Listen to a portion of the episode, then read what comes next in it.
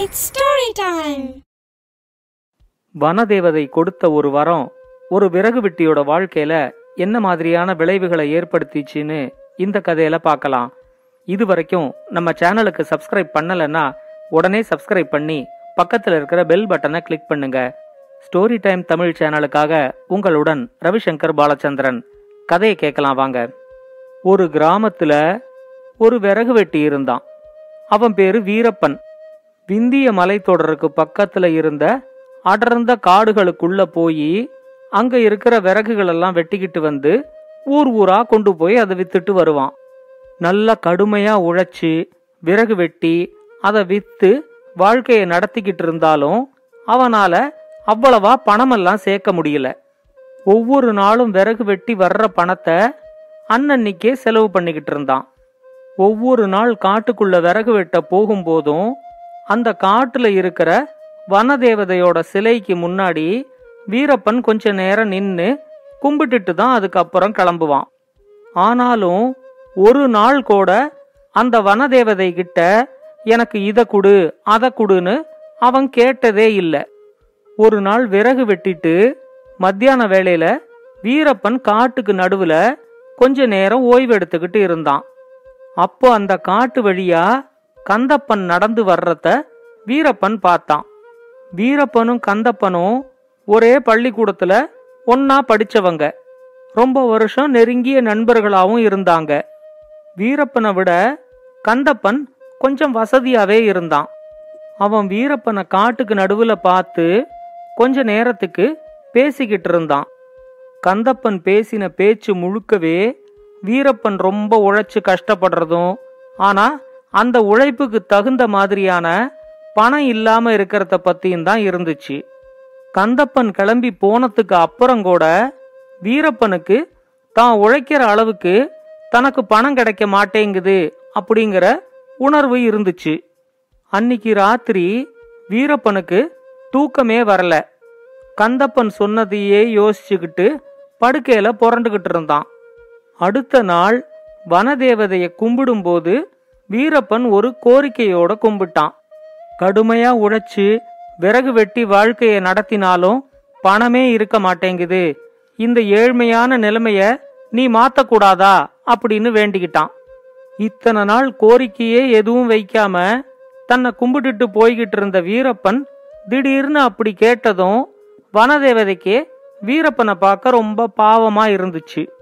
இவனுக்கு ஏதாவது ஒரு வரம் கொடுப்போம் அப்படின்னு நினைச்சுக்கிட்டு வீரப்பன் முன்னாடி வந்து உனக்கு என்ன வரம் வேணும்னு கேளு அப்படின்னு பணதேவதை கேட்டுச்சு. வீரப்பன் உடனே சொன்னான் இத்தனை வருஷமா நானும் விறகு வெட்டிக்கிட்டே இருக்கேன். ஆனாலும் வறுமை என்னை விட்டு போமாட்டேங்குது. எனக்கு இந்த விறகு வெட்டுற தொழில் மேலேயே ரொம்ப வெறுப்பு வந்துருச்சு. அதனால நிறைய பணம் இருக்கிற மாதிரி நான் ஒரு பெரிய நாட்டுக்கு ராஜா ஆகணும். எனக்குன்னு ஒரு நாடு வேணும். ஒரு அரண்மனை வேணும். எக்கச்சக்கமா பொற்காசுகள் வேணும் அப்படின்னு கேட்டான். உடனே வனதேவதை அவங்கிட்ட சரி நீ கேட்டதை எல்லாத்தையும் நான் தரேன். உனக்கு இந்த விறகு வெட்டுற தொழில் மேல ரொம்ப வெறுப்பு வந்துருச்சுன்னு நீ சொன்ன.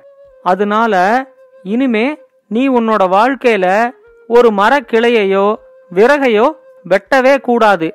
அப்படி வெட்டினா நீ மறுபடியும் விறகு வெட்டி ஆயிடுவ அப்படின்னு சொல்லிட்டு உடனே அங்கேருந்து மறைஞ்சிருச்சு. வனதேவதை மறைஞ்ச உடனேயே அந்த காடு அப்படியே மறைஞ்சு அங்க ஒரு நாடு வந்துருச்சு. அரண்மனை மாட மாளிகைகள் சேவகர்கள் வீரர்கள் இப்படி எல்லாமே அங்க வந்துருச்சு. வீரப்பன் அந்த நாட்டுக்கு மகாராஜா ஆயிட்டான். வீரப்பனோட மனைவி தான் அந்த நாட்டோட மகாராணி. திடீர்னு இவ்வளோ செல்வமும் ஒரு நாடும் கிடைச்ச உடனே வீரப்பனுக்கு ரொம்ப சந்தோஷமா இருந்துச்சு. அவன் தன்னோட நண்பன் கந்தப்பனையே தன்னோட அமைச்சராவும் நியமிச்சுக்கிட்டான். அவனை எல்லாரும் வீரப்ப மகாராஜா அப்படின்னு கூப்பிட்டதை கேட்டதும் அவனுக்கு அவ்வளோ சந்தோஷமா இருந்துச்சு. இனிமே தன்னோட விறகு வெட்டுற வாழ்க்கை ஒரு முடிவுக்கு வந்துருச்சு அப்படிங்கிற நினப்போட அரண்மனையோட ஆடம்பரங்களை எல்லாத்தையும் நல்லா அனுபவிச்சு வாழ்ந்தான். இப்படியே சில வருஷம் போனதுக்கு அப்புறம் வீரப்ப மகாராஜாவுக்கு அரண்மனையில இருந்த சுகபோக வாழ்வு எல்லாம் சலிப்பு தட்ட ஆரம்பிச்சிச்சு.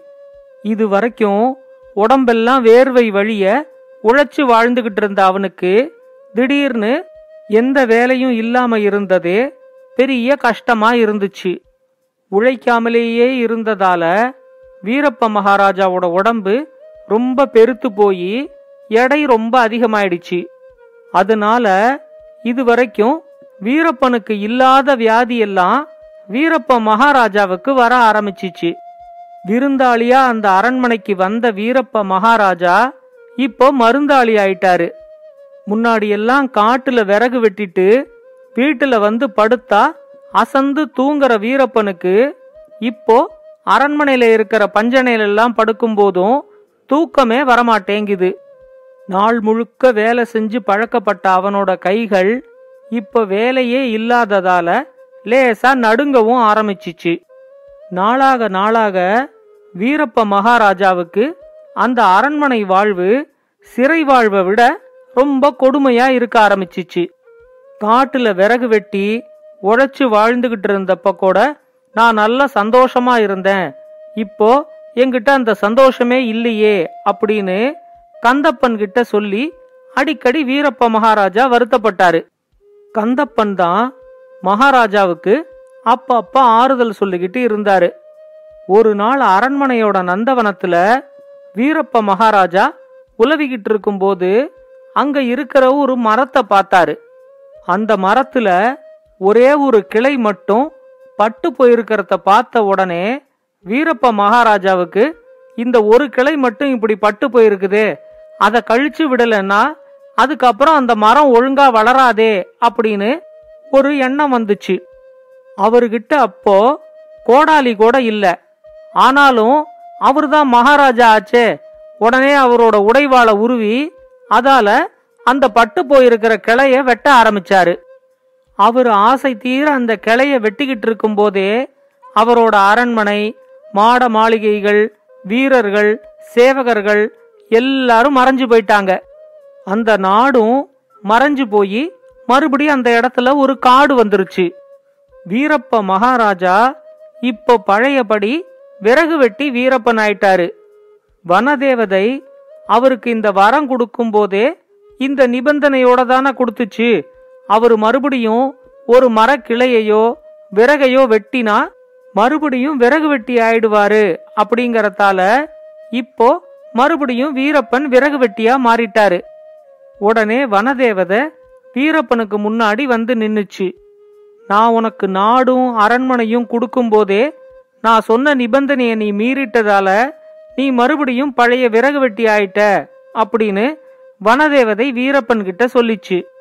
வீரப்பன் உடனே சொன்னாரு காட்டுல கடுமையா உழைச்சு வாழ்ந்த எனக்கு அரண்மனை வாழ்க்கை ஒரு பெரிய சிறை வாழ்க்கையா இருந்துச்சு.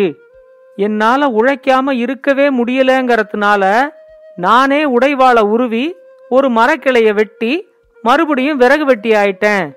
எனக்கு அரண்மனை வாழ்வை விட காட்டுல ஒரு விறகு வெட்டியா இருக்கிறது தான் ரொம்ப சந்தோஷமாவும் திருப்தியாவும் இருக்கு அப்படின்னு சொன்னான்.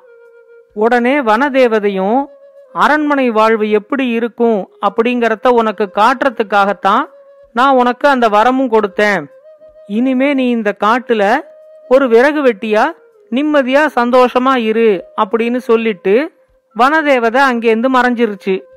வீரப்பன் வேணும்னே மரத்தை வெட்டி மறுபடியும் ஒரு விறகு வெட்டி ஆனது கந்தப்பனுக்கு கொஞ்சம் கூட பிடிக்கல.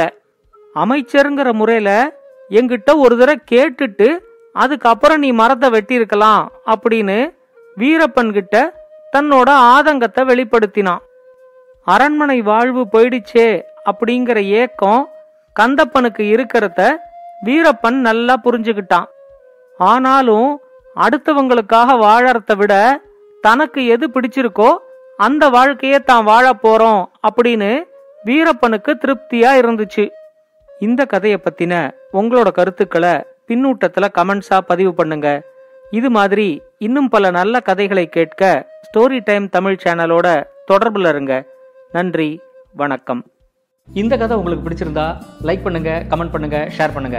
மறக்காம ஸ்டோரி டைம் தமிழ் சேனலை சப்ஸ்கிரைப் பண்ணுங்க. அப்படியே பக்கத்துல இருக்க அந்த பெல் ஐகானை கிளிக் பண்ணுங்க.